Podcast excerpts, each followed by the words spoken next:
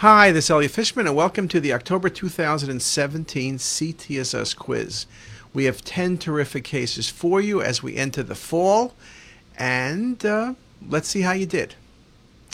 This first case is interesting. When you look at the images in the axial and coronal, you see something high density in the antrum. Now, of course, you can say, How do I know this is not food?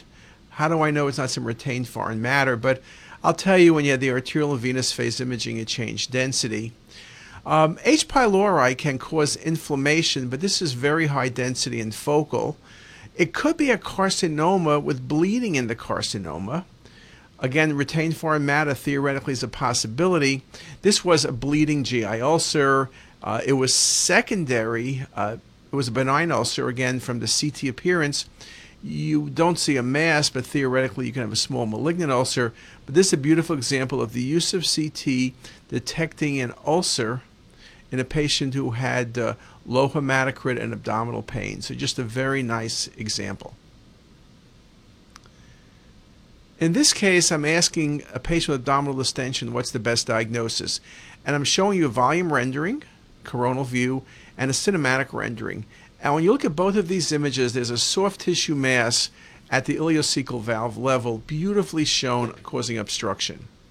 Now, what could this be? Well, theoretically, it could be a tumor, or it's going to be a tumor. Theoretically, it could be lymphoma because it crosses from the large bowel into ileum or ileum into large bowel. So lymphoma would be a very good choice. And in a patient with Crohn's, I would have considered lymphoma or adenocarcinoma.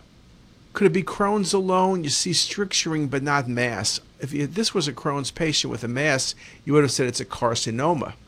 Could it just be adhesions? No, because there's mass effect. And lymphoma is a really good thought. Um, if you got if you put down lymphoma, I give you full credit because I thought honestly this was going to be lymphoma. This ended up being a cecal cancer which invaded and obstructed the ileum. Beautiful, beautiful example. In this case, I asked for the least likely diagnosis. Well, when you look at the axial and coronals, you see a two centimeter vascular lesion and the question is, where is it? If you said this was a neuroendocrine tumor of the pancreas involving the duodenum, I would say I agree. But you know, perhaps sometimes it's hard to tell whether we're dealing with a primary duodenal tumor pushing out. And so carcinoid and GIST tumors both occur in this location and both are very vascular. So this could be a carcinoid, it could be a duodenal GIST, it could be a pancreatic neuroendocrine tumor. What this is not is an adenocarcinoma. Adenocarcinomas are always hypovascular, so that's the least likely diagnosis. Just a wonderful case. This is a great case in a patient with flank pain. Beautiful example of a large mass, upper pole left kidney, but you see this mass has a lot of fat. This is an angiomyolipoma. What's important in this case to note is there are large vessels. So this is the patient who will get resection or embolization because this is surely going to bleed, and a few months later it actually bled. Uh, people say angiomyolipomas over 5 cm, you prophylactically resect and also with very large vessels, you either embolize or resect. So this is not an abscess, it's not a cyst, it's not a carcinoma, it's a renal angiomyolipoma. Just a beautiful example. In this case, when you look at the images, the first thing you try to figure out is where is this arising? Now, if you said this was the kidney on the images I had, I guess it could be the upper pole of the kidney.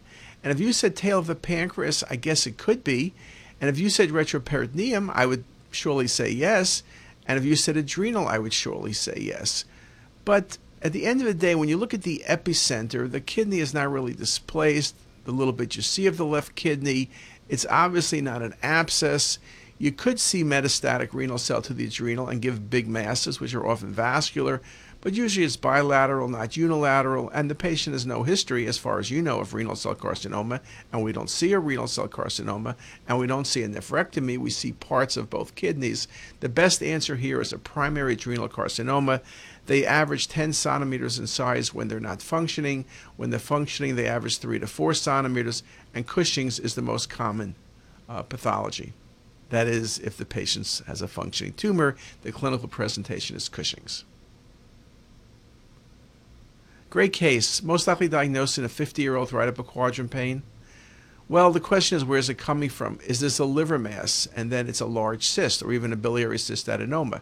Is it a pancreatic pseudocyst? Is it a serous cystadenoma? Is it a giant lymphoepithelial cyst? Well, when you look, the pancreas is compressed, but it's probably not coming from the pancreas. It still can be a lymphoepithelial cyst because those are very exophytic. This was a very unusual case. If you looked at all the images, you can see a cystic, you can see thin septations. This, to our surprise, was a lymphangioma.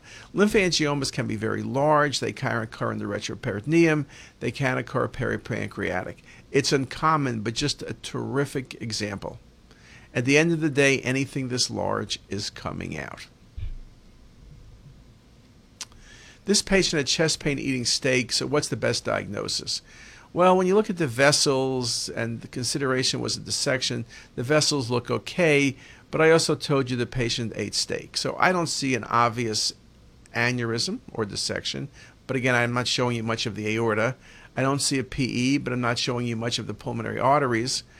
The question is the esophagus. Well, you see this funny appearance. The upper esophagus is dilated with food, and then there's something filling in the esophagus. If this was a achalasia, the esophagus could be bigger, usually would be bigger, but this funny appearance and the fact I told you steak, this is a patient who ate too big a piece of steak. It obstructed the esophagus. The patient had chest pain. This patient had endoscopy, and the steak was removed. By the way, you can tell from the low density, the steak was rare. That's a joke, right? Okay. This patient has hematuria, and what's the best diagnosis? The key is what are you seeing here? You're seeing very vascular lesions in the anterior wall of the bladder, posterior wall of the bladder, and the prostate. What gives you prostate and bladder with such vascular lesions? Bladder cancers alone can be vascular, as can prostate, but not this vascular. You can have metastatic neuroendocrine tumor, metastatic renal cell. That's rare but possible. The more likely diagnosis of paragangliomas. We've showed you several cases in the past year or so of paragangliomas in the bladder, which is one of the uh, common uh, extraadrenal locations of these tumors, but I've never seen one in both prostate and bladder. Just an absolutely terrific, terrific case. This patient had a chest tube placement, became hypotensive. We scanned the patient. What's the cause? Well, when you look at the liver, you see blood between the stomach and the liver. When you look at the spleen, there's blood around the spleen. And when you look at the axials and then the MIP, you see what is an active bleed in the spleen. So this is not a contusion. It's not simply a left hemothorax, and it's not a gastric perf is an active splenic bleed. The spleen was traumatized at time of the chest tube placement. That's one of the complications. Splenic injury due to medical complications, chest tube placement, biopsy, colonoscopy can occur. And remember, patients who have active bleeding, those are the ones who typically will end up with splenectomies. Just a beautiful example in this case. This case, a 45 year old female, abdominal pain. This is tail of the pancreas, cystic lesion. Again, could this be spleen? Could this be kidney? When you look at the coronals, you know it's pancreas. Well, it could be a pseudocyst, but the patient had no history of pancreatitis. Could be a mucinous cystic neoplasm. Those tend to be more body, but that's a good thought. Serous cystadenoma is a possibility, though usually they're more head, often with calcification, but that's another possibility. And what about a SPEN tumor, solid and papillary epithelial tumor? Is more common in females, which this patient is, but usually it's teenagers or young 20s. This patient's kind of old. This patient, because of the size of the lesion, had it resected. This was a SPEN tumor. This makes the point that SPEN tumors have a lot of variable appearances. It's something you need to speak about and think about. We often see SPEN with calcification but this case makes the point that you don't always need to have calcification. Anyway, those were 10 terrific cases. I hope you got them right, but more importantly, I hope you learned something from the cases. And go back to CTisus, keep learning. Come to our Facebook Live, come to our lectures, come to our CT courses. The next meeting is in October 21 to 24 in Las Vegas, and hope to see you then. And with that, have a great day.